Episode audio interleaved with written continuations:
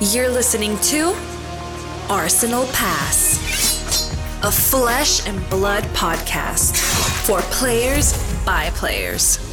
And all about strategy, leveling up, and the latest news in the world of Rathe. Welcome to Arsenal Pass. Welcome back, everyone, to episode 105 of Arsenal Pass. This week, we get into a preview of sorts for Pro Tour Baltimore, with testing in full swing for pro- prospective players and teams heading into Baltimore for the calling in the Pro Tour. It's getting crunch time when it comes to picking a deck, locking in plans, and making that ultimate call. What 80 cards will you and your team bring to the Pro Tour on April 28th. We're going to go behind the scenes on how pro players make those decisions and exactly what we've been doing in our testing and what deck we would take to the Pro Tour. Spoiler alert, by the way. We're both kind of not going. I'll be casting, and Hayden unfortunately can't make it because of work. But still, we are testing as if we would be playing, and we're gonna bring you all into that process to help you understand how we pick a deck. Anyway, Hayden, let's talk about the news. Yeah, well, I can start with my week in flesh and blood if you like, but it's been pretty. It's been a bit, thought about quiet. that actually. How did I? I just I usually don't read long-winded intros, so I was like, I totally blanked on the week in flesh and blood. Yeah, yeah, we're sw- swapping it up, swapping it up this week. Um, well, I'm, I'm in New Zealand at the moment, hence, uh, if you're watching the video, you won't see my face. You just hear my, what do I say, buttery, maybe uh, gums slapping. uh, played a bit of Flesh and Blood this week. Actually, I played a skirmish on the weekend, which was really cool. Skirmish season is is fully underway. So, um, back home in my my hometown of Christchurch, I ended up playing. Oh, you you'll really enjoy this, Brendan. Actually, mm. I did play a skirmish. I played a limited skirmish, played sealed, top eight draft, and you'll never guess. So I made it all the way to the final. You'll never guess who I played in the final. None like a other, data doll. No, no, because it was it was it was it was draft and it was limited. I oh. did hear about that though. I played none other than first the the very first calling winner, Isaac. Man, he's got a he's uh, got a kryptonite. If any player's got a kryptonite, it's Isaac Olson. Round one on stream. He's out. Well, he beat me in the final to take out the skirmish. So it turns out Isaac still got it. We played a, a Ninja Mirror in the finals. I was on Benji, he was on Katsu, and the man took me down. So I think that's his, the, the, the first event he's won since the calling uh, 2019. Congrats to Isaac. nah, I mean Isaac Isaac doesn't play very much anymore. He's uh, I'd say semi-retired. He was at Worlds last year.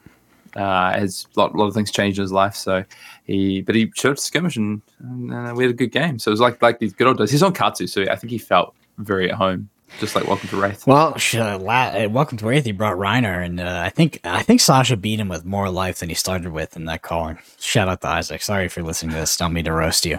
that was the first constructed calling, right? I think. I think. Yeah, I remember that. It was yeah, the round one feature match, and then he got it again at the calling in uh, the Blitz, calling. calling. Yep, we got to yeah. commentate it. I was so excited when that round one pairing came up. I was like, "Ooh, here we go." I think he still. I think he still hates us for that. I think he did. I want to say he won the first ever limited calling with Katsu though. In the top eight, was it Rhinar? Um, I think Sasha was on Rhinar, so that I do think that he might have been on Katsu. It could have yeah, been on yeah. Bravo. I think Katsu actually might have won zero tournaments. Yeah, I think you're right. I think he was on Bravo. Yeah. Mm. Anyway, I digress. So, played skirmish this past weekend. Played a little bit of class constructed. Another draft the other week uh trying to trying to still trying to get as many drafts in as I, I, can. Really still loving this limited format. Obviously got to draft on the weekend as well. After Benji as I said. Played Uzuri, a pretty mid Uzuri deck in the seal but it had all the tools it sort of needed to, to get the job done uh, and yeah, just been toiling away playing some classic constructed, which we are going to talk about in, in, in, the pod anyway. Yeah, I've been playing uh, some more tabletop, to be honest. Um, it, I just have a couple boxes outside, like sitting on my kitchen table. But I am waiting for Hayden to get back from New Zealand so we can start playing some class, more class constructed. Start actually figuring out what deck I would have brought uh, and why it's Kano. um, I'm excited to get into to get into the CC testing with you. It ain't Kano. I'll tell you what. Well, we're going to talk about it a lot more, but uh, it ain't Kano. it ain't Kano. Sorry, sorry, team. It, it never is Kano until the last minute. That's that's a. it's never Kano until it's Kano. Mm-hmm. Anyway, the news. The news. Good call. Uh, well, you know, I've been leading the news for the past three weeks with this one particular topic, which relates to Pro Tour Baltimore and pack distribution. So, if you aren't familiar with this topic, it's it, for some reason either you're not on Twitter or you haven't heard the last couple of podcasts or you haven't uh, heard limited time only.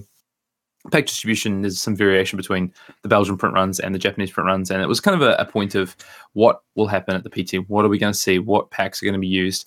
And lss did make a statement uh, which was just uh, three days ago if you haven't seen it already released mm. just called baltimore draft where they do say that uh, with Baltimore featuring Outsiders Draft, we they have a solution involving a unique booster mix for the Pro Tour, which they believe ensures best fairness for all competitors. Uh, they're not sharing further details on this issue at the time. They do admit it's an issue though, which I think is at least a good start. And they say we strongly encourage players to focus on fundamentals of the draft format and enjoying great games of flesh and blood. So that is what has been said about that. We it's not Japanese, it's not Belgian. Well, I mean it could be, but apparently it's a unique mix of both. What that means, who knows? Uh, so I, I, guess that's the information we're going to get heading into into the Pro Tour for draft, Brendan. Hey, at least I acknowledged it. Um, yeah, I mean, Fab Twitter nowadays reminds me of like a lukewarm bath that you've been sitting in for just a little bit too long. You're like, damn, this sucks. but yeah, this uh, yeah, this this obviously it's kind of weird for sure, but there had there there was a solution was needed. The the pack uh, distribution sort of difference across regions is not okay going into the pro tour. So this is a solution. I would say in terms of solutions, uh, it did feel like we were a little bit behind the Iron Curtain on this one post announcement, and the tone was mm. a bit. Um, uh, what to the point? I, I, would, I would say I, I, would use the word condescending, but so I want to I want to get this out there and and say no more about it because it, ultimately it is what it is. It's going to happen. Um, but there's been a lot of discourse on Twitter, and I, I posted and and said, you know, here's the announcement. My feeling was maybe not not correct, not a great announcement, and I got a lot of replies. And and I would say there's a real split between players' reaction to this. There's definitely some players who are saying, yeah, this is great. It's a challenge for the Pro Tour, unknown pack distributions. People saying don't focus on pack distributions, focus on the fundamentals, which I completely understand. All very good calls. I think the point is being missed by both sides who are both a bit upset about this and think this is a good thing, which is that it is information. Like the pack distribution is information accessible to players uh, because LSS have put that on their product sheet. You know, they've put the cards expected breakdown on their product sheet, and um, players are opening packs, and it's something that can give you information. And when you're going into a limited format, take the information you can get because it it helps you. It will help you. So I think that is the the point that's being missed a little bit.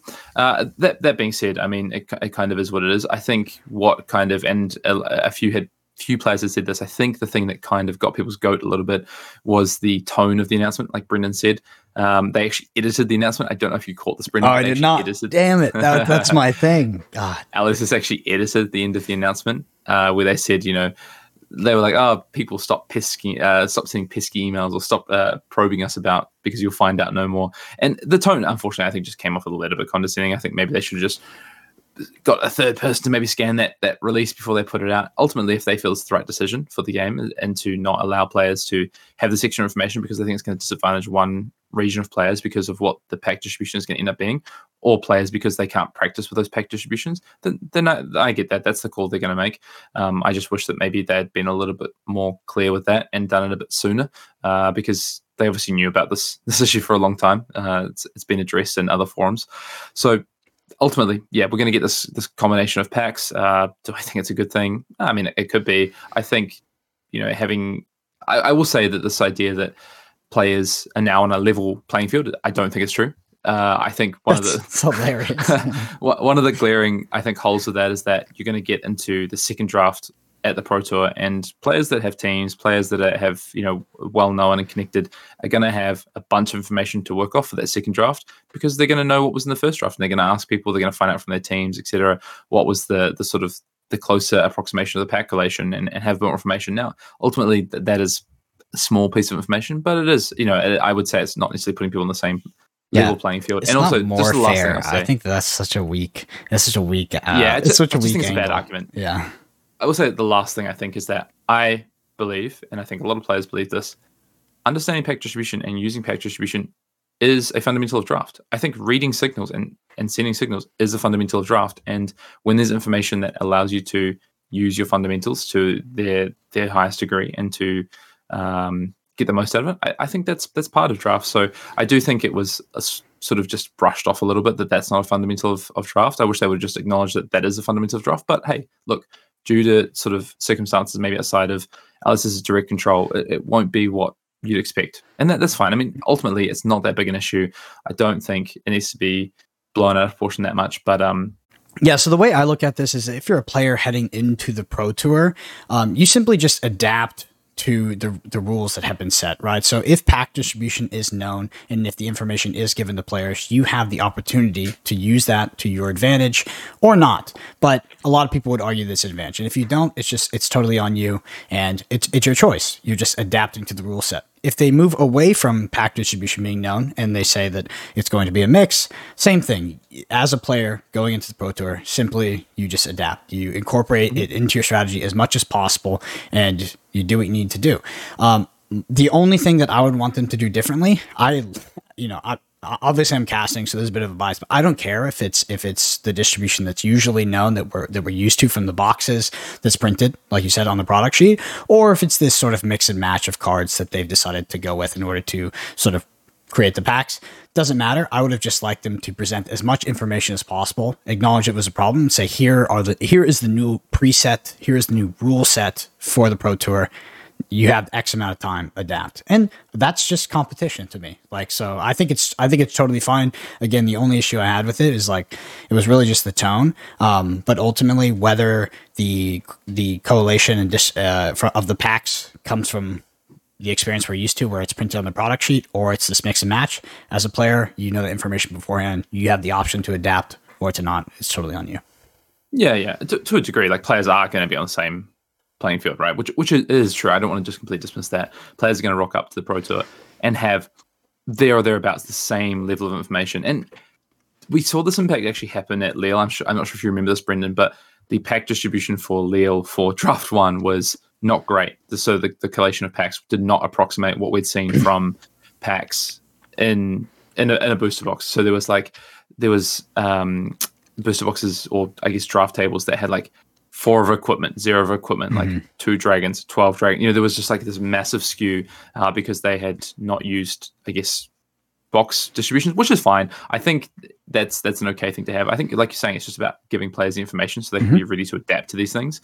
Um, and I mean, saying we have a, a, solution between the two, maybe that is just enough information, but also, you know, maybe, maybe it could be a bit more. Anyway, that's the decision that, that LSS have made. And I think it's, um, regardless, the draft format is fantastic. So I think the spectacle we're going to have and the, the challenge that players are going to have for this upcoming Pro Tour is going to be fantastic because ultimately you're still got to, like, like, like they do say, correctly as well.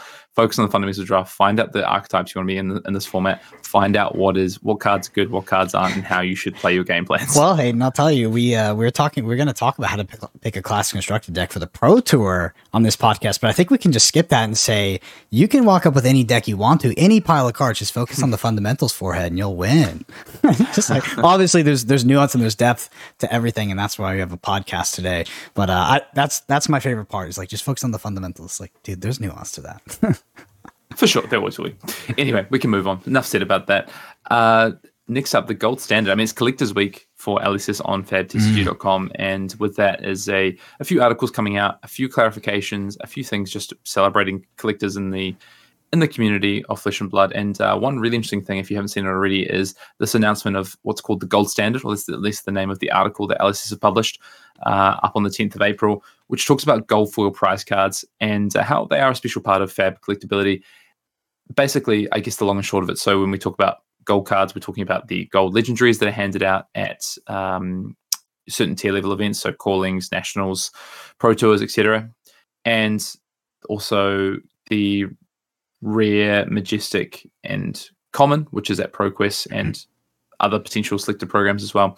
So basically, what they're saying now is that uh, there is an inventory baseline of which, when they get to releasing that many, so as, as, once they hit that number being given out at events, that will be it. They will they will destroy the rest, and the excess copies will, you know. No, no longer exist. So, and they've given some benchmarks for this. So, the extended out legendaries is 25.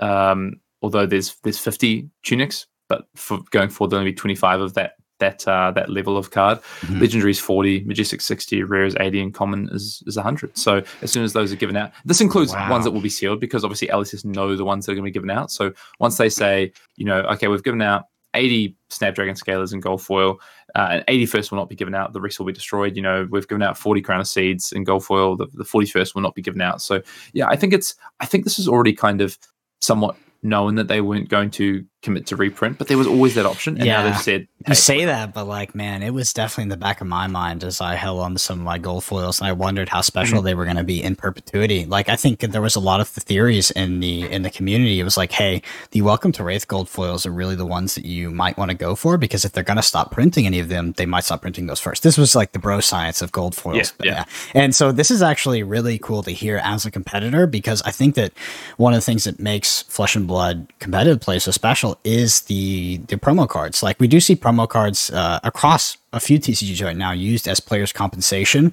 um, and you know a form of it, obviously.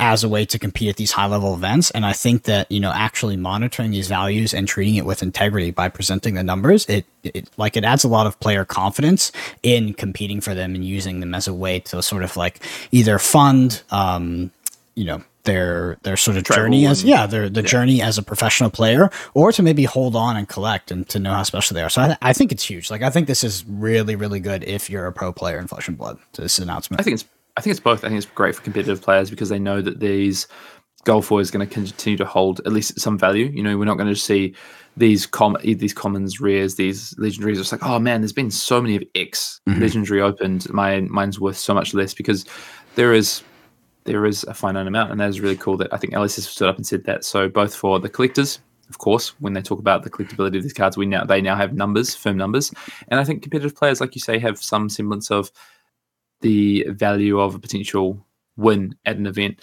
Um, and they don't, uh, I guess, Jubil, which is the upcoming Road Nationals uh, Hmm. winning foil, is that is that gold foil? Um, i don't that's know one, I guess. That, i guess i always looked at it as a as a coaster for like a, a cold drink you know Uh-oh, uh-oh, uh-oh. someone doesn't. Someone doesn't. someone doesn't like spell void.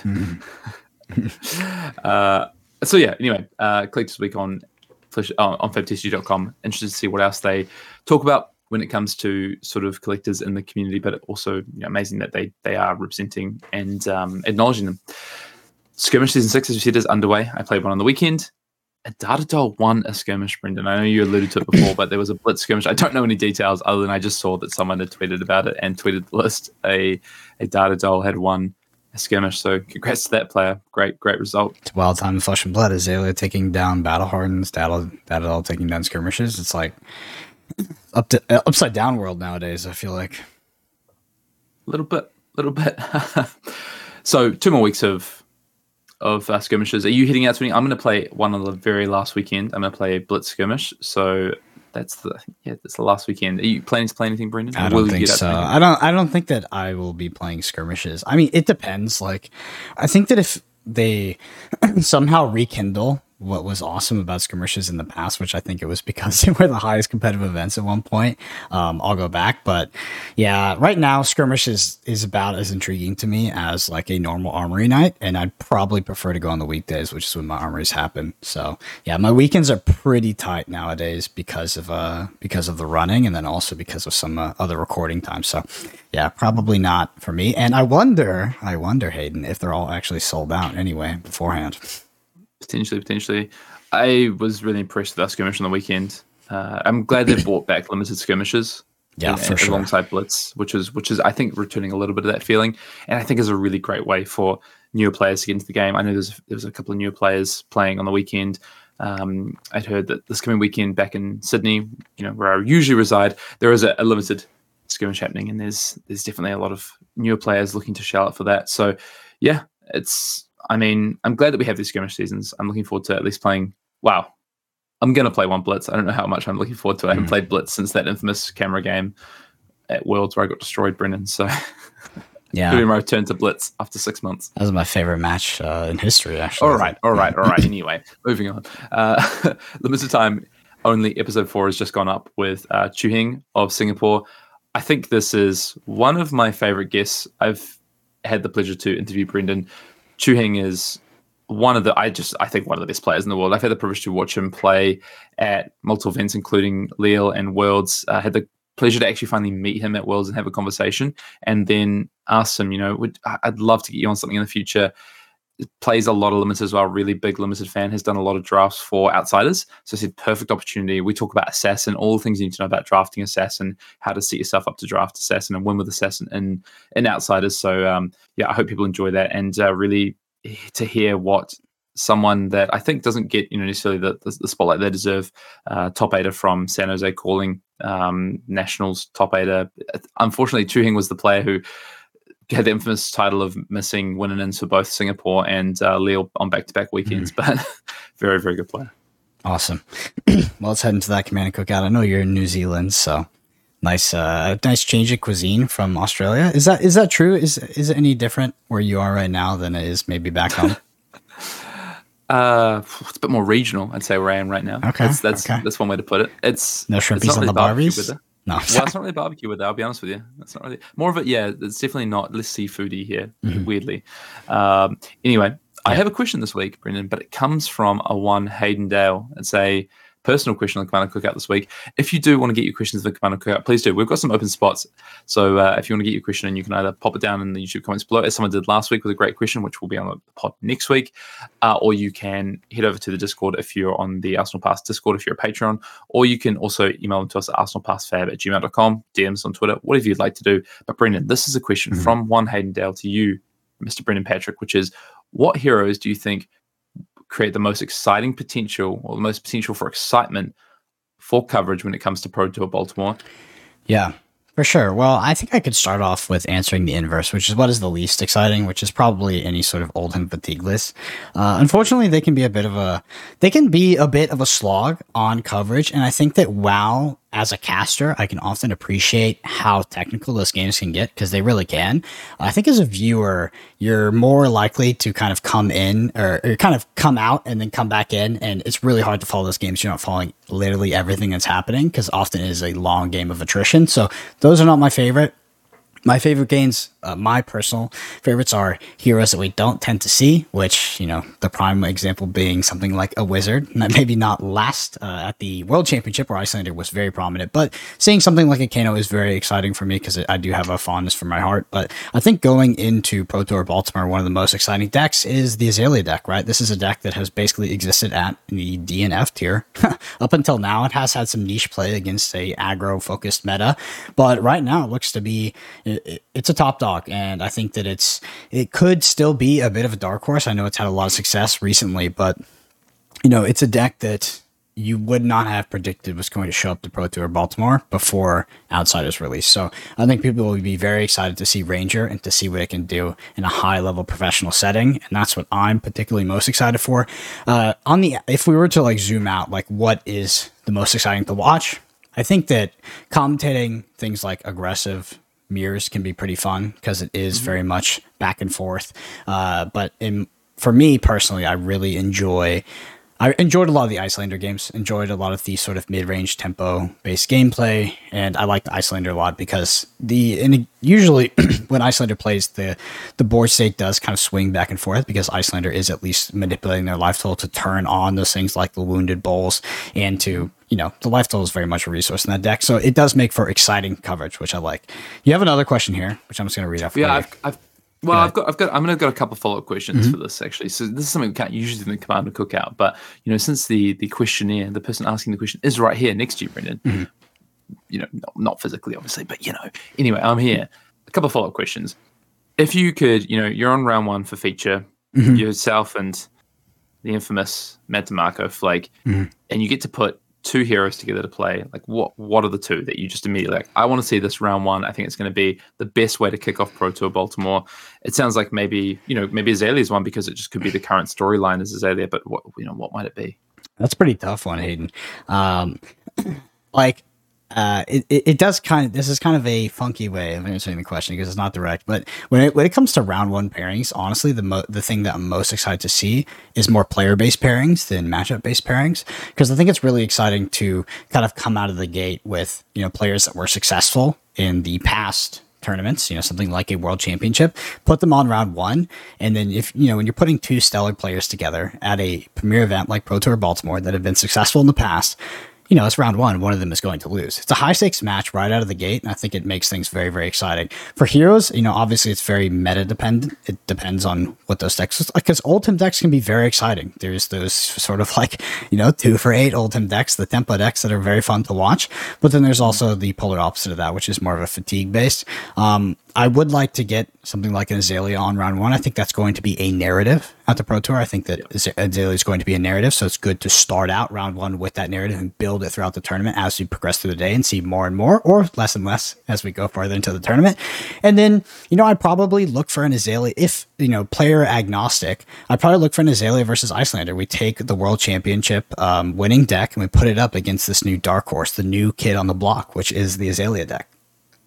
Mm, don't know how much of a dark horse Azalea is at the moment, but yes, I, I, agree. What about what? What? My second part of this question, as Brendan said, what do you think the storylines might be for Pro Tour Baltimore? Yeah, I think the easiest one um, to sort of go to first is the World Championship or the World Champion defending um, his title at Pro Tour Baltimore. You know, it's always going to be a thing. Is whoever won the last tournament uh, you know, they're sort of favored and they they have a spotlight on them for the next one. So Michael Hamilton, obviously coming off of a a lot of recent success, is an exciting player to watch. I think in outside of that, outside of specific players, I really like the regional based storylines, like um, you know, not not really Europe versus North America or Europe versus the United States. I like more like the Polish team and um, you know, like Hong Spain, Hong Kong, Singapore, like these sort of smaller regions. I know that you know, some of them are countries and we're talking about, or continents, but you know, these smaller like areas where there's a group of players that's very tight knit that has worked hard together to sort of bring their collective up. And we see them sort of reap the rewards of that. I think that's really cool. And I think we've, we've seen this as well in some of the past premier events, maybe less so in world championship, but the first, the first two pro tours were dominated by Europe, right?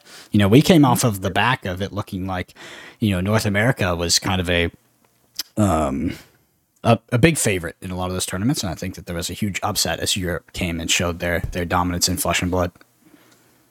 Yeah, I'm really excited to see the kind of continuing growth of Asian representation at these events in terms of the where the player base is, is hailing from. And you know, I'm really looking out for Hong Kong this time. I think if I think about storylines for this this Pro Tour, I think you've kind of nailed a bunch of them. I think there's there's going to be more that develop, and I really hope that you know, I know you've you kind of will have a part of coverage, not necessarily that you're uh, involved with, I guess, the the behind the scenes of planning of how it's going to be executed. But you know, this these storylines, I really hope they do start to get explored and evolved a bit more because uh, I do think. You know, there's a lot more happening there than maybe we, we had at World Championships. I mean, Chris Ayali, for instance, is someone who yep. know, played in the finals of the World Championships and is a really fascinating person and player and has been sort of seen around the North American circuit as well. Yeah, is going to come back to try and do one better. For instance, you know that's another story. We also had players like I believe their name is Foud, uh, who top eight on Dromai. Like that's that's one that happened that kind of I, I don't know. Like I don't know if it gets forgotten about or it's like it's just not the forefront of my mind. But that is like that was one of the only Dromais that was up there. It makes it the top eight and has some pretty amazing games on camera. Like if Foud brings that deck again, then it'd be particularly interesting to see.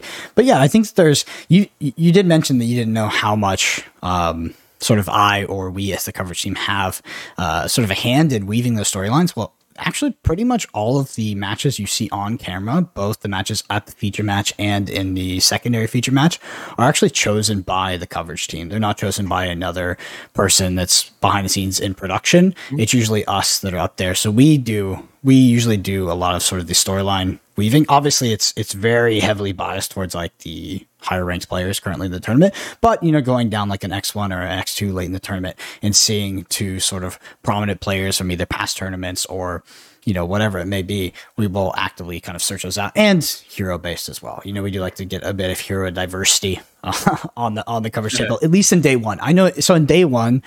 Um, deck diversity is going to take precedent over sort of like player renown. Where exactly. So we're in day two, we kind of move away from that. We start to follow the top players because they're the ones that are making their runs up to top eight, and they're the ones we're going to follow all the way to the finals.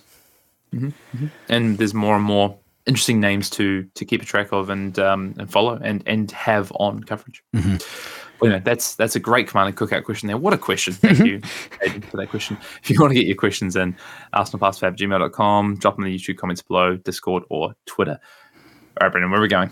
So let's talk about picking a, I mean, speaking of the Pro Tour, let's talk about picking a deck for Pro Tour Baltimore, the process that we would go through, what we think the meta currently looks like, and sort of what our personal testing process looks like. I know that me and you have lagged a bit in terms of like, you know, we're not three months out, you know, testing as hardcore as we would be if we were playing, but we are sort of ramping up our testing process. Let's just go through what we would, um, the process we normally would in order to, to pick a deck. That is, of course, not Kano. yeah, so, I mean, go ahead. I was just going to say, I mean, this is kind of a, a shout out to uh, a friend, Tom, who plays locally with us, who drafts with us. So I said, "What should we pod about this week?" And he said, "I'd really love to see like a peek behind the curtain of how teams and players approach this idea of, of getting ready for the Pro Tour, what it looks like, and what we expect and what we think is going to happen in this process for Pro Tour Baltimore, and ultimately, you know, what is going to be the outcome. Because yeah, you, you did say you know preparation maybe has looked a little bit different this time, but you know, I've been going through this process myself of what would I play. I've been trying to say, okay, by the end of this week, what deck would I be looking to lock in? Um, so there there is a there is a process here. Mm-hmm. Yeah, and like let's just let's talk about the testing phase because and I'm going to take you all fully behind the curtain here because I think our testing process is a little bit atypical in terms of how you usually how disciplined it is, how data focused it is. I'm not saying that for like an ego thing because ultimately we end up not following that data. We get a little we get a little kooky in there, uh, a little mad scientist. But um, I just want you all to fully understand what our process looks like. So we do we we start out with like some really high level conversations of where we think the meta is, where we think the matchup spread is, and then from there, um, based on like what heroes might have the sort of highest win rate across other heroes that we think, we will sort of use the the data, whether it's from a tier list or some sort of like, you know, you're matching like tables on Excel to figure out what heroes we think are priority to test, because ultimately because there's so many cards in Flesh and Blood now, and there's so many heroes, your testing process is not going to be 100% perfect. You have to prioritize things. And some things you're going to have to just throw out because they're not worth your time. So that's usually where we start is high level. What are we looking at in terms of the meta? Then we do have a sort of global or group based Excel sheet where we all have access to and we record all of our matchup data. And the matchup data literally looks like hero one, hero two, maybe like a deck description in terms of like the archetype, kind of goes in the hero name, win loss, and then notes. And then from there, we will use I don't know if it's called a pivot table. Basically, we will aggregate that data via an Excel formula to pull out win rates and to also sometimes we pull out like keywords that will appear in the notes. So things like punt was a funny one. We used to have like a punt counter, so like a way to track like how many times that may have came up in a notes, and if we you know like was that match just kind of like was it a player mistake, etc. A um, little bit less so, but that's we we really strict we really stick to our data, and I think that that's one thing that maybe differentiates us is that we try to keep all of us accountable to be entering that data every single time because it's really easy not to do it, and it's everybody hates it. It's not fun. it's the worst part by far, but it's probably some of the most important um, resources we have in terms of determining a deck. Hayden, why don't you talk to me a little bit about the phases, right? So we start off with the uh, the discovery phase, and then we progress through that, and we become more uh, structured, and we make a balanced and reasonable decision at the end. Yeah, I mean, I don't want to dwell on. We've talked a lot about testing process in the past and and what that looks like, as Brendan kind of top line covered. But I think a lot of teams are doing this, and I think it looks very similar to, to probably this part at least, anyway, uh, which is going through the process of understanding how to narrow things down, how to find out how you can potentially attack. There's, there's basically two things you got to find out. I think when you go to a large event like this, and this is what I think teams and individuals are trying to work out. First of all, is what do they expect the meta to look like? And the second part is what is the correct deck to play in that meta? They're just very two very simple questions, but they obviously lead to much bigger processes. So I think when it comes to answering both those questions in totality, so what's the meta going to look like, and then what is a, a, the correct deck to take into that meta for whatever reason it might be, uh, you go through a few things, which is like I'd say the first is like the discovery phase. The discovery phase is just gathering information, just finding out what the lay of the land looks like. What are the powerful things happening in this format? And I think the main thing that players right now for this pro tour and it looks different i think for each pro tour because mm-hmm. there's different sort of um, constraints there's different things happening there's different pieces moving pieces. So for let's say pt1 everfest was a, a set that had been out for a while. The format was a bit more solved. There was top decks there was targets on backs right? Whereas for so they were more it was more about iteration when it came to the discovery phase. What are the things out there that we know are already happening? Whereas for this one it's more about okay we've got a brand new set. What are the power players? What are the shifts that have happened from the last format that's the discovery phase. You know, what are the cards that are worth exploring? What are the deck archetypes that are worth exploring? What are the heroes classes worth exploring? Exploring. So, um, we'll talk more about like the the actual what this is for this format, but I just want to kind of top level go through these phases. Uh, information gathering phase really important. I think Brendan already talked about that. What do we know from events? Again, very different mm-hmm. for this Pro Tour because the only kind of events we have is some some regional events, uh, things like Chicago Brawl, um, some events that have happened in, in Asia and Europe, smaller events. So it's a bit harder to gather the information and and necessarily use it. Uh, the metagame analysis would come next, and selection narrowing. So okay, now we understand we've done our research and discovery. We know what's powerful. We know what is being played out there. To an extent, we've got a little bit of information we can go off, and this is going to vary again depending on what what the I guess the the sort of constraints of the the tournament look like, the timing. Uh, so, what does the metagame actually look like? Breaking it down a little bit, now starting to narrow. Okay, we had X, Y, Z on our list. Now we have to take off why? Because it just doesn't play potentially well into what we understand as the metagame analysis. Mm-hmm. Deck selection comes next. Now we're really narrowing it down. We understand the meta, we understand our opportunities and the, the decks that could exploit it. So we've, we've, we've, answered the question about what the meta looks like. We've now halfway down answering the question of what's the right deck, and now we're actually locking in the deck that's going to best play into that meta. And that is that is really the process. After that comes a lot more testing and and refining. You know, so last minute audibles probably fall into here, but 80 card deck selection and building sideboard plans and game plans for the meta at hand. Yeah, and I, I think that that will give you the foundation you need to at least sort of pick the deck that you'll be playing. I think that the refinement process after that is almost equally as important, right? Because even if you've picked the correct hero, I think that the correct 80 cards and especially the sort of pre and sideboard cards are, are incredibly important to being successful in that meta. We talk about the equipment you're bringing, sort of some of the silver bullet cards. When you, when you're going to a, a, a high level event like a pro tour like worlds it should it generally is true that you're not going to have all the slots that you want to put every single card you could in the deck right mm-hmm. you're going to have to trade off between um, you know just like what you think is the correct call for the meta like and i think this is why you see a lot of decks you know opt to cut things like arcane barrier at some of these tournaments well, especially things like over one right where you would only play it against like one of the heroes that's maybe very underrepresented, you you will likely face that choice, and not only with Arcane Barrier, but also with your anti-aggro cards, maybe your mirror cards, maybe your anti-fatigue cards, etc. So that I think metagaming is probably the most important part of actually picking a deck, assuming that you're the kind of player that is does feel like they're flexible to play sort of any deck um, in the current pool. There are a lot of players that you know are specialists and at this point in Flesh and Blood, I think that I think there was a point. I think there was a point in the game when it was objectively better to be flexible across every single hero because there was like four, eight of them. But because there's so many now, I think that you see specialists having almost as much success as the people that are, you know, willing to play whatever they think the quote unquote deck is. Yeah, th- there's a couple of ways to go about it, and this is part of that discovery phase. Is are the decks that are in my warehouse still powerful options, or do I need to really go out and and find learn a new hero. The other thing as well is that players can still be really rewarded by early identifying early identification of what is powerful in this format. So what cards look really powerful, what archetypes potentially look really powerful. You know, maybe hey, maybe Uzuri looks like something that is, is more powerful than maybe the face value. I'm going to dig, dig, into that. I'm going to spend time with it. I'm going to try and make it happen. And if not, I'm going to move back to my my my tried and tested. You know, maybe an Iyslander player. I'm going to go back there. So there's always that kind of sort of opportunity during the discovery phase. I will say, I think one of the things that this and I think whether teams, individuals, know they're doing this. I think this is mostly what people are going through, and that metagame analysis, like you say, is so important because you might have, you know, might decide that Oldhim is the correct deck to play for this event. Mm-hmm. But what what what does your Oldhim deck look like, and also what cards can you play? You know, I think Peace of Mind is a, a really interesting card. I think that card is really powerful.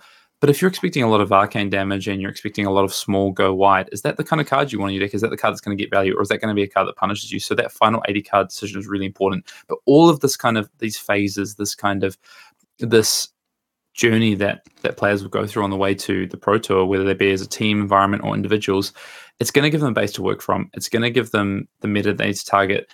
And then what's going to happen in between is is that's kind of the unknown. That's the, the part you have to factor for because ultimately if everyone's doing this then you what's the next step ahead? Because the meta is going to iterate right? Like if you and you've experienced this brendan we can talk oh, yeah. this a little bit. If you're in a group and you know you kind of go through this process and all of a sudden it's like okay these are the decks and then people start to move beyond that and iterate they find things that target and beat what the perceived top deck is. It's like here's an example okay? So say you're preparing right now Oldhim i think looks really good. You find that Oldhim is still really solid it's a great option. Or azalea. Azalea look we just we're not really finding a deck that is stronger linear wise than azalea. Mm-hmm we think that's deck. And then all of a sudden you start to go, okay, well now our our our testing devolves to like targeting it to find out what beats it so that we're prepared for you know what people might bring to try and beat us if we're going to play Azalea. And then you find something else. You're like, oh well, actually, there's this this particular plan that beats Azalea, this particular kind of configuration.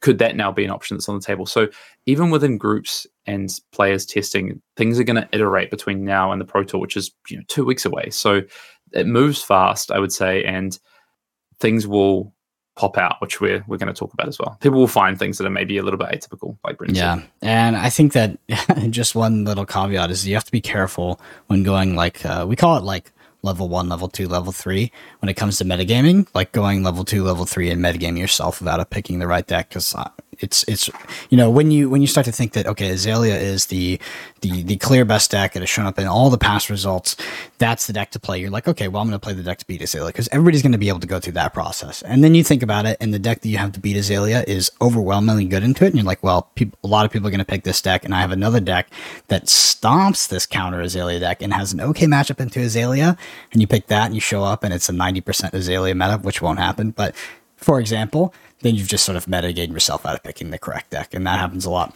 Anyway, Hayden, there's a lot more. That, go ahead. Can we touch on that quickly? Can we yeah, quick because this is something I wanted to ask you a question actually. We've we've always talked about this in our testing. We always say don't outlevel yourself or mm-hmm. don't outplay yourself when we when it comes to our testing and deck selection. And one of the things we've talked about all the time is that like Brendan said, level zero, level one, level two, for instance, we often think that level one or like level one adjacent is the correct way to play. Yep. So either target the deck that targets the deck to play, or just play the best deck, or go adjacent and play something that is a little bit different to what players might expect, attacks the meta in a slightly different way. So you still have a good matchup into level zero, but you're not quite playing a level one deck that people also maybe know how to beat or target. Mm-hmm. Do you think we might be moving a bit beyond just level zero and level one being the majority, and we might start to move towards a level one and level two because of you know just how how teams are evolving, how players are evolving, how the game is is developing evolving, and the increased card pool. Do you think we might start to see the shift? Let's move on. So it's possible, but I, I, definitely don't think we are there yet. Like, I'm not saying that we couldn't show up to Baltimore and it looks like a, a sort of metagame where people have done that and where you would have benefited from going to that level too. as we would say. But I think up until now, sort of our mantra, and this is what we learned from making mistakes, is that it's simpler than you think. Like usually the metagame tends to, at major flesh and blood tournaments be simpler than you think. Like it, it, it doesn't end up at that level two, level three where people are playing, you know, the counter deck is more popular than the quote unquote deck. It, it just hasn't happened like that so far. I do think that as the game matures and as more teams, more sophisticated testing groups are really working towards trying to win these tournaments, that yes, like it is something you're going to need to consider because playing the deck seems like, at least in a game like Flesh and Blood, it gets more and more dangerous as teams like that start to crop up, right? Because, you know, they theoretically show up to the tournament with you know something that has a very good matchup into that. Whatever they think is going to be the most mm-hmm. popular deck, the the teams that have worked and put in the time and the testing will show up with something that they think can really beat that deck. Whether it's a a mirror deck that has has tech and that tech gives it a lot of advantage, or they're playing some mm-hmm. other hero. Um, so yeah. it's it's possible, but I, I, don't think we're there yet. Okay, I, I think an example, the latest example we have is Worlds Mm-hmm. And I'll use Blitz as an example because I think that was like a, a new format. People had this kind of understanding of Iyslander being the level zero, and then Prism was seen as level one. And I think that's what we ended up getting with the level zero and level one. So I do agree with you that we haven't seen it happen yet. I do wonder if you know because uh, if as an example, I think level zero would have been Iyslander, level one was was Prism, and then level two was you know the the aggro deck that took advantage of it, for instance. And we didn't we didn't really see that happen. We more saw Iyslander Prism. So yeah, I'm really interested to see if we do move beyond that.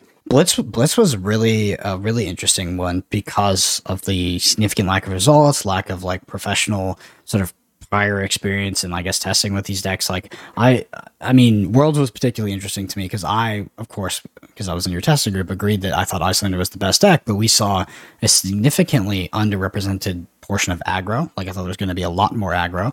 Um, and then Prism showed up, and I thought that yeah, I mean because I thought that aggro was going to actually be uh, as represented or slightly underrepresented from Iyslander, that Prism was a really bad pick. But it didn't turn out that way. And um, tables, it was not. yeah, I'm going to. I'm definitely going to keep my eye on Blitz at the next World Championship to sort of see how that metagame shakes out because I was, I was, I was not surprised at all by the class construction representation at World Championships, but at Blitz, Blitz. yeah, at Blitz, at least not on the aggregate either, but at Blitz at the top tables, not what I expected at all. It provides a bit of a yeah, it provides this bit of a dichotomy, I think, split format events because of particularly something like Blitz at Worlds, where mm-hmm. those rounds were being played. Yep. You know, a lot of people going and be like, oh, you know, do I play a deck that I just I take I roll the dice and I play the deck that you know I think I can five zero with if I get the right pairings because I'm probably going to need to do that to top eight at World Championships, or you know, if I'm at the tail end of an event. Do I just want to be playing the deck that's going to get me a four one? Do I just play Iyslander, mm-hmm. you know, for instance? And and so it's a, a, a bit of a dichotomy for players as well. I think ultimately that might be a bit of a um, a fallacy. It yep. might just be play the just play the best deck, right? Just play the deck you think is the best positioned. Don't try and metagame where you're going to be round wise because you never know what's going to happen. Um, you don't know what other players who have done that same thing or where players will sit. One thing I do want to kind of just point out is that I think we saw the other thing we haven't touched on is that players might have the level zero deck, but they might turn it into a level sort of 1.5 level two deck. And what I mean by that is they might have this the concept of the most powerful deck. Let's say it's something like uh, Briar in in a format like Lille. You know, it's like okay, maybe Briar is just the best deck. Mm-hmm. Some people might turn that, and this is what we tried to do. I would say in this format, we tried to turn it into like the 1.5. Okay, let's find the Briar deck that is good into the mirror and also plays well into the decks that are trying to beat it. You know, and that is kind of trying to turn it into the 1.5. And I think we've seen people do this with aggro decks in the past. They, you know, oh, Katsu's the aggro deck to play. Well, here's my mid range, more control Katsu deck that's good into the mirror and into the decks that are targeting it. So there is ways to do that. And I think you know, we might we might see people do this at this format. Maybe it's like, hey, here's the Oldhim deck with the target on spec, and all of a sudden this pure like just turbo Oldhim deck with on hits comes out or something. Like you know, as an example, who knows? But it could be. I, am not going to see Control Azalea, for instance. I don't think we're going to see that. yeah, yeah I mean, uh, the the one I think that Pro Tour Baltimore or sorry, Pro Tour Lille is a good example. But I remember when I went to the calling Indianapolis, like Starvo was absolutely the level zero deck. It was just overwhelmingly powerful, just the best deck. Um, but then a lot of Starvo showed up with expose the elements, which me as a Prism mm-hmm. player, it's it was on my radar, but I didn't expect it to be as represented as it was, and because of that, I had to play like you have to play around it constantly because you don't know if it's in your opponent's deck and something like Swiss. Um, and it just made me change the way I was playing in order to like, you know, there was no freaking way I was pitching an energy potion. Let's just say that. Um, but it was, yeah. So Starvo showed up, the best deck, but then it came in with a, a, few cards as a, as a way to tech against, against something like a Prism and try to blow up their Phantasmal Footsteps. Um, anyway, let's talk about Baltimore specifically. Um, mm-hmm. I just want to touch on first, I just want to touch on results because I think that this is the greatest way to prime sort of your foundation of the metagame um, and the most consistent way. Like we can all sort of theorize what we think the best deck is, but I'm, I'll promise you, the longer you have that conversation, the more your answer is probably going to change as you keep going level one, level two, level zero, which is a natural process of doing that. But one thing that doesn't change is past results. So right now, what I would be looking at is um, the battle hardened results here in the United States um, th- those top eights, even though they were very diverse, things like the Azalea deck being the deck that won, um, it is something to consider. Like you need to incorporate that into your process, understand that deck, and figure out if it's the top deck of its respective archetype and make sure you have something that's going to be good into it. And I think that the, if you look at the specific list as well, um, when you're looking back at past tournament results as a way to sort of try to predict a metagame, you can actually look directly at the list because a lot of people are going to, even though it's a pro tour, and I know that you and I had been talking about how these pro tours are leveling up, how there's teams that are getting more sophisticated and working harder, there's still going to be a lot of people that show up to the pro tour and just net deck. And they're going to net deck one of the top performing lists that mm-hmm. are in some of these tournaments. So you can, these are great gauntlet lists. I think they're actually better gauntlet lists than you going out and trying to build the best Azalea deck you can.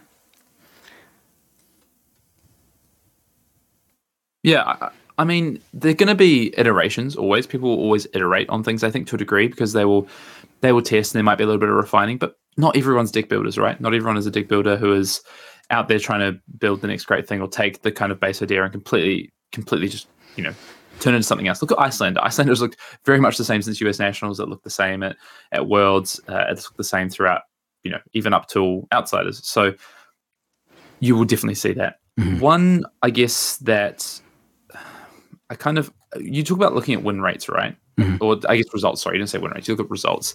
There's not a lot of results for before Baltimore. Like we have we have a couple of regional events, like we talked about, and then we have a battle hardened in Richmond coming up uh, this weekend, and then it's the Pro Tour. So there's not a lot of results to look at. So I think the only things people can really base it on is what is what have we seen in in one to two events, and what is the overwhelming kind of discourse I, I, honestly think that's what people. Uh, one thing I could say is people might go to Talishar and look at some of the Talishar data, mm. which you know there is big sample sizes there, and if you look at that, you can look at most played decks. I mean, Azalea is up there as one of the most played decks, but I mean, hey, look at win rates on on Talishar right now. Dromai, Oldhim, Briar, Lexi have the, the best win rates on on Talishar right now through the last few weeks.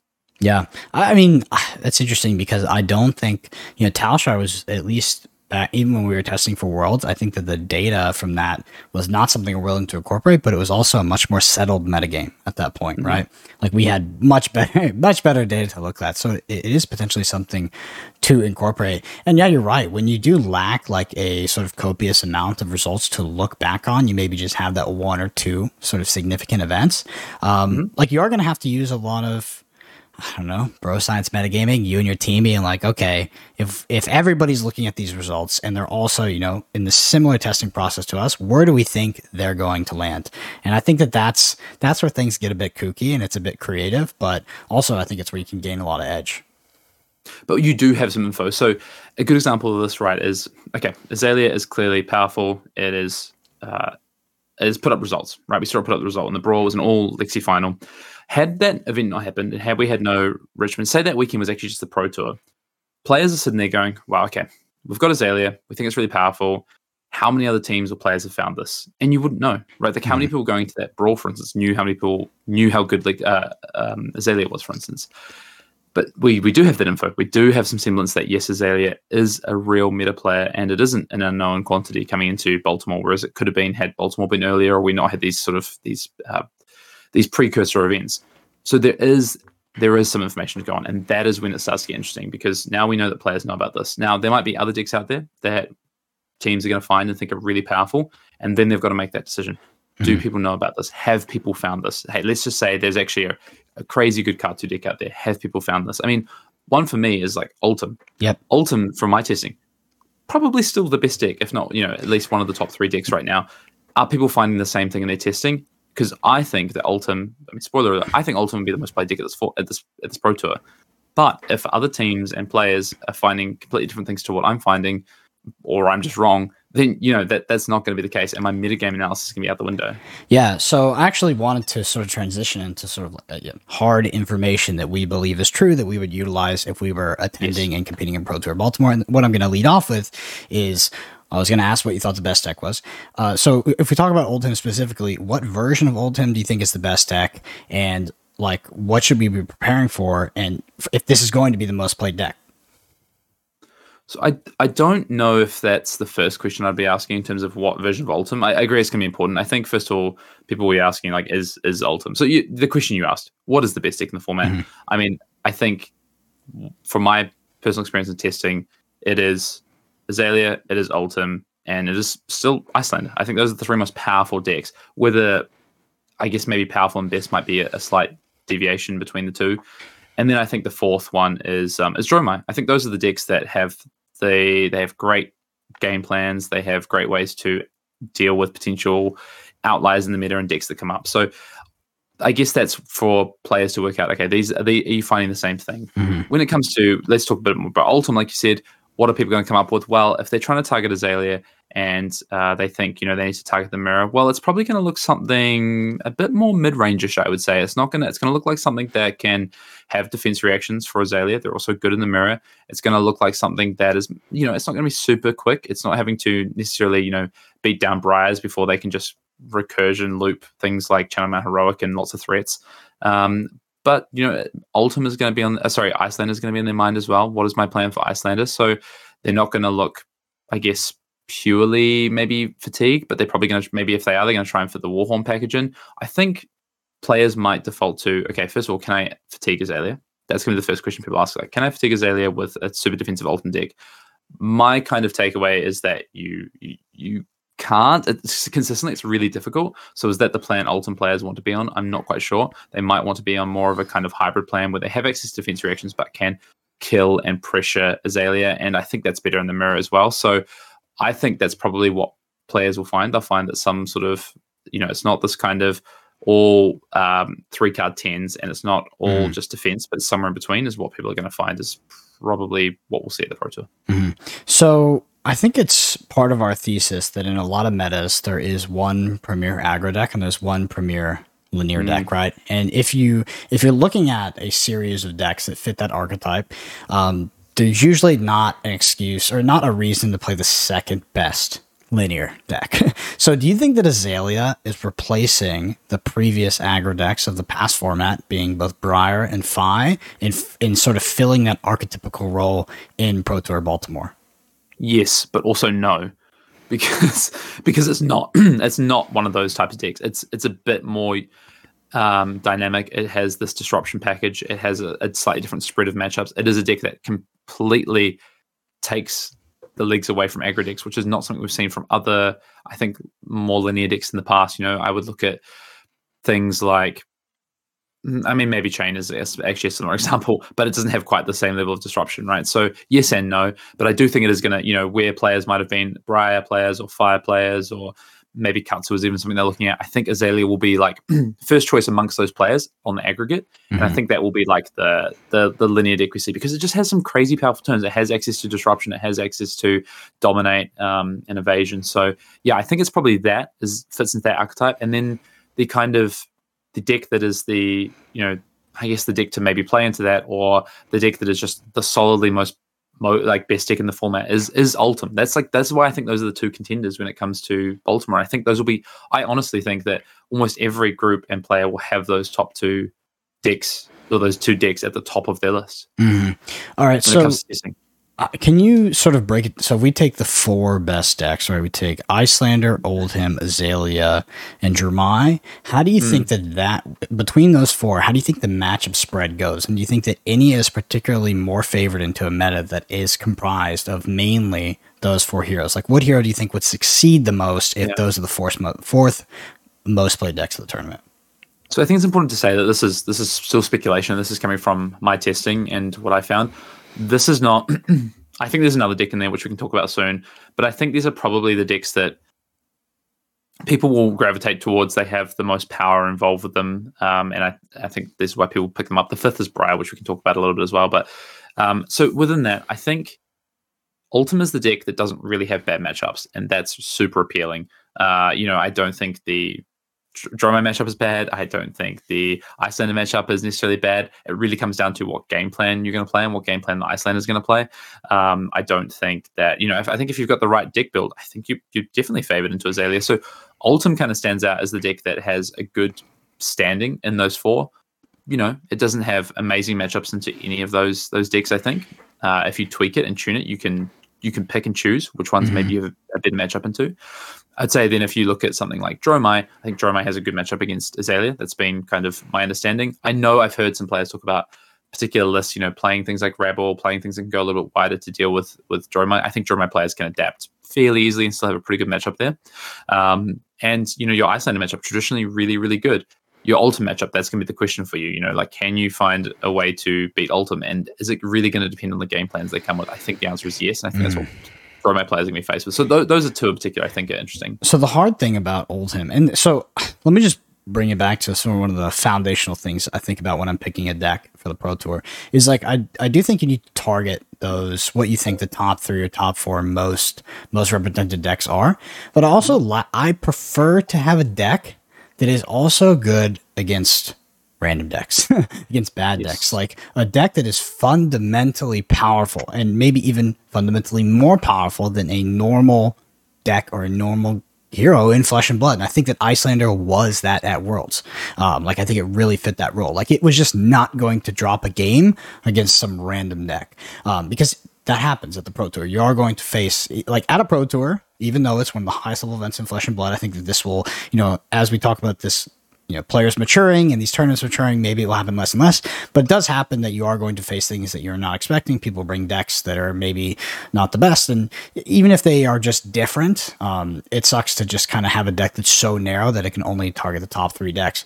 When i look at something like oldhim if it can beat the top three decks oldhim is a deck in my opinion that is particularly good against random decks random. because it is yep. just so fundamentally powerful. So tell me, why would I not play Oldhim at Pro Tour Baltimore?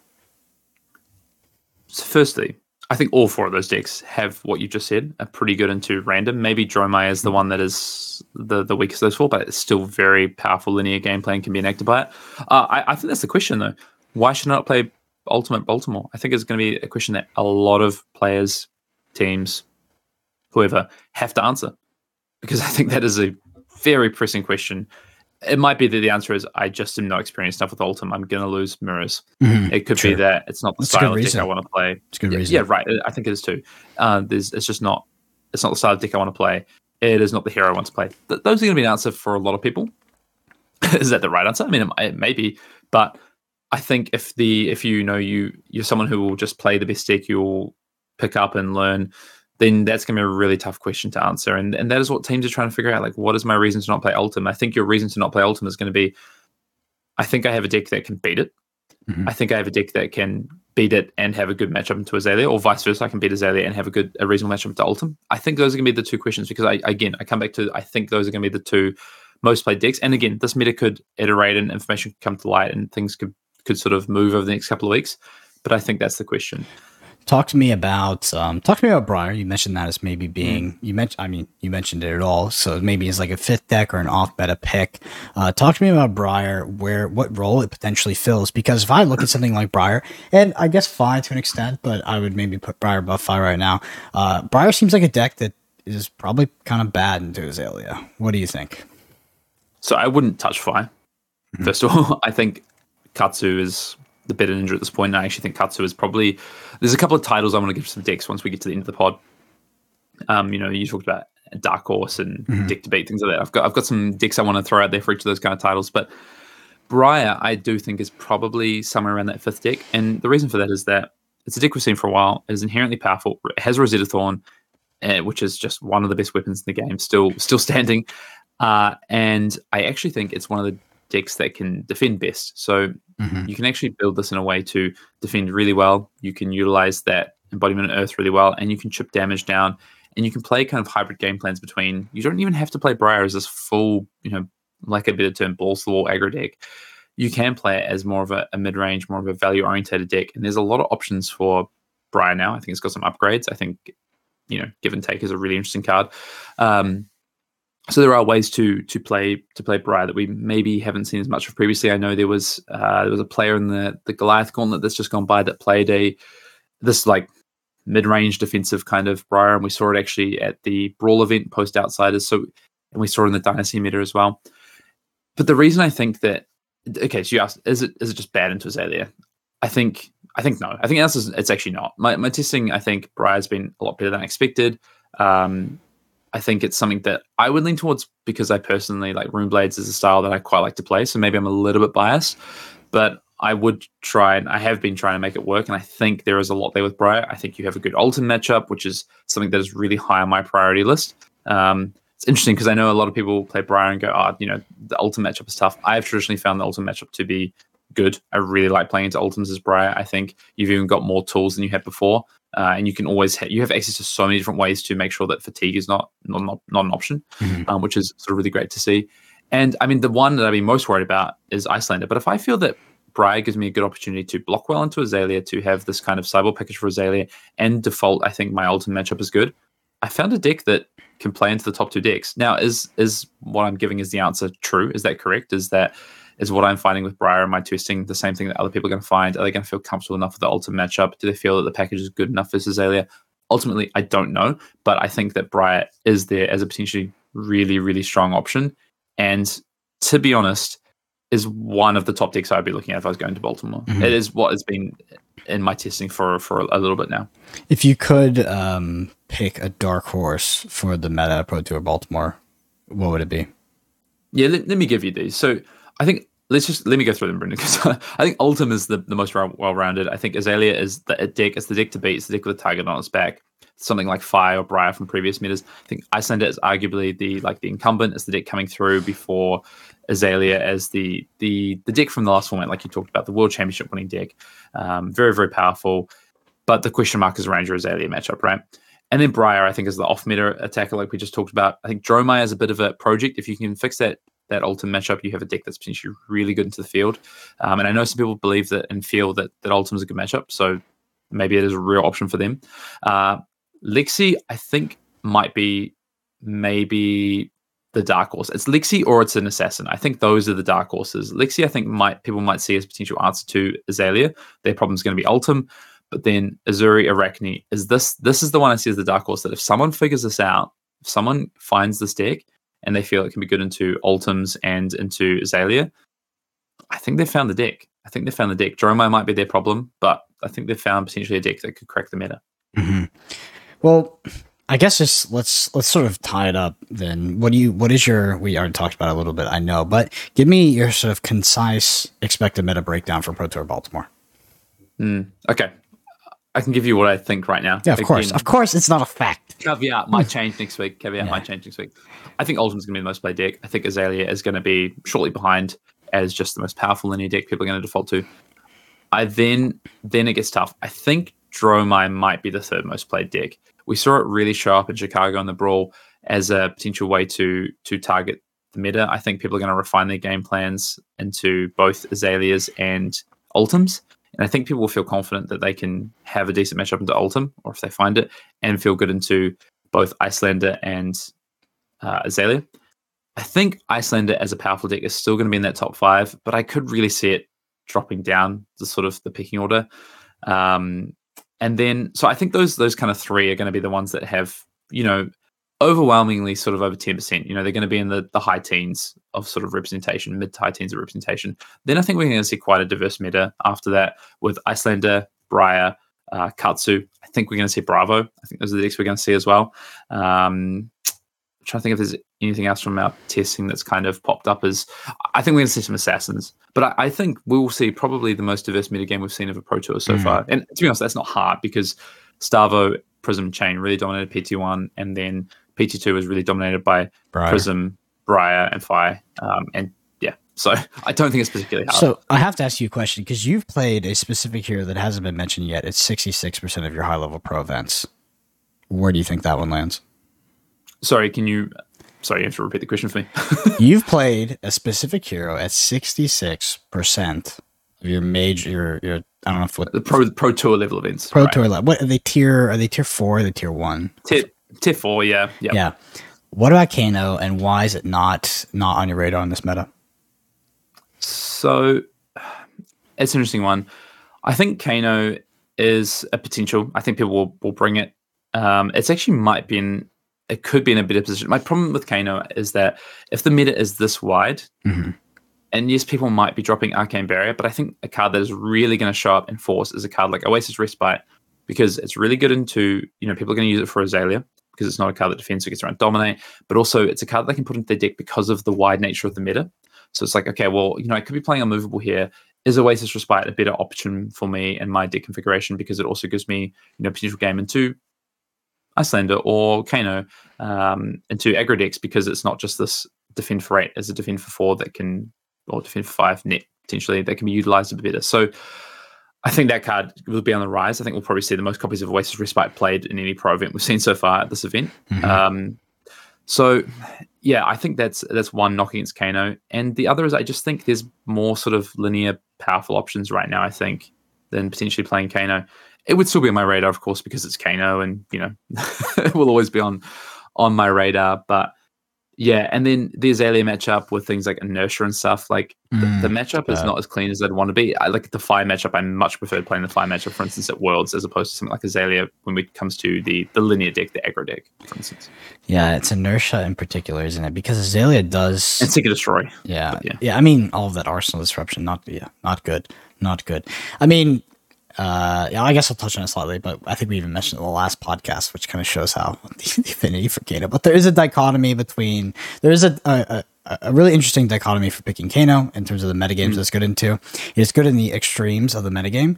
Um, so it's good into a metagame that is particularly solved that Kano's good into, right? That he can exploit, but is bad into a meta that is solved that it can't exploit. So I think Pro Tour, Pro Tour number two, Briar Fiesta that's a bad one for Kano. It's also good into very unsolved metas, very diverse metas where people are likely to cut Arcane Barrier, to cut things like Oasis Respite. But, you know, at the same time, if the meta is so diverse and you still think the cards like Oasis Respite will come up and you still think that people are going to be packing arc- enough Arcane Barrier because Iyslander is a prevalent deck, then you're looking at bringing Kano to a wide meta that has tech cards against you. And Kano's actually not good. He's not actually fundamentally good into wide meta. He's not good against every single deck. It's pretty tough. So it's like, it's, it's only good at the extreme ends of the spectrum and in certain cases. And we seem like, yeah, it seems like we're falling out of those sort of those, uh, those situations right now. So it doesn't look like the best deck, but again, um, it all depends because you know, you know, last week it's like you start cooking with some Kano and Thaliashar. Who knows where you're going to go after that? It's, quite, it's kind of a, it's kind oh, of a no. slippery slope. Slippery yeah, slope. slippery slope. All right, Hayden. Um, oh, go ahead. Were you going to say something? I was just going to say, I, I think the yeah, I mean, I think the last thing is I wanted to kind of talk about is the deck. Mm-hmm. Like, what is the what is the choice? And I think we will we'll do a little segment the week of the Pro Tour of like what deck. Yep. I think we'd each lock in for the event and what we'll be playing this weekend and why. And we'll, we'll, do a little bit of a discussion based on this. But this is more about a peek behind the curtain of you know testing process and processes coming to these decks. So where I'm at in my process right now is that I'm narrowed down to three what I would call choices for myself.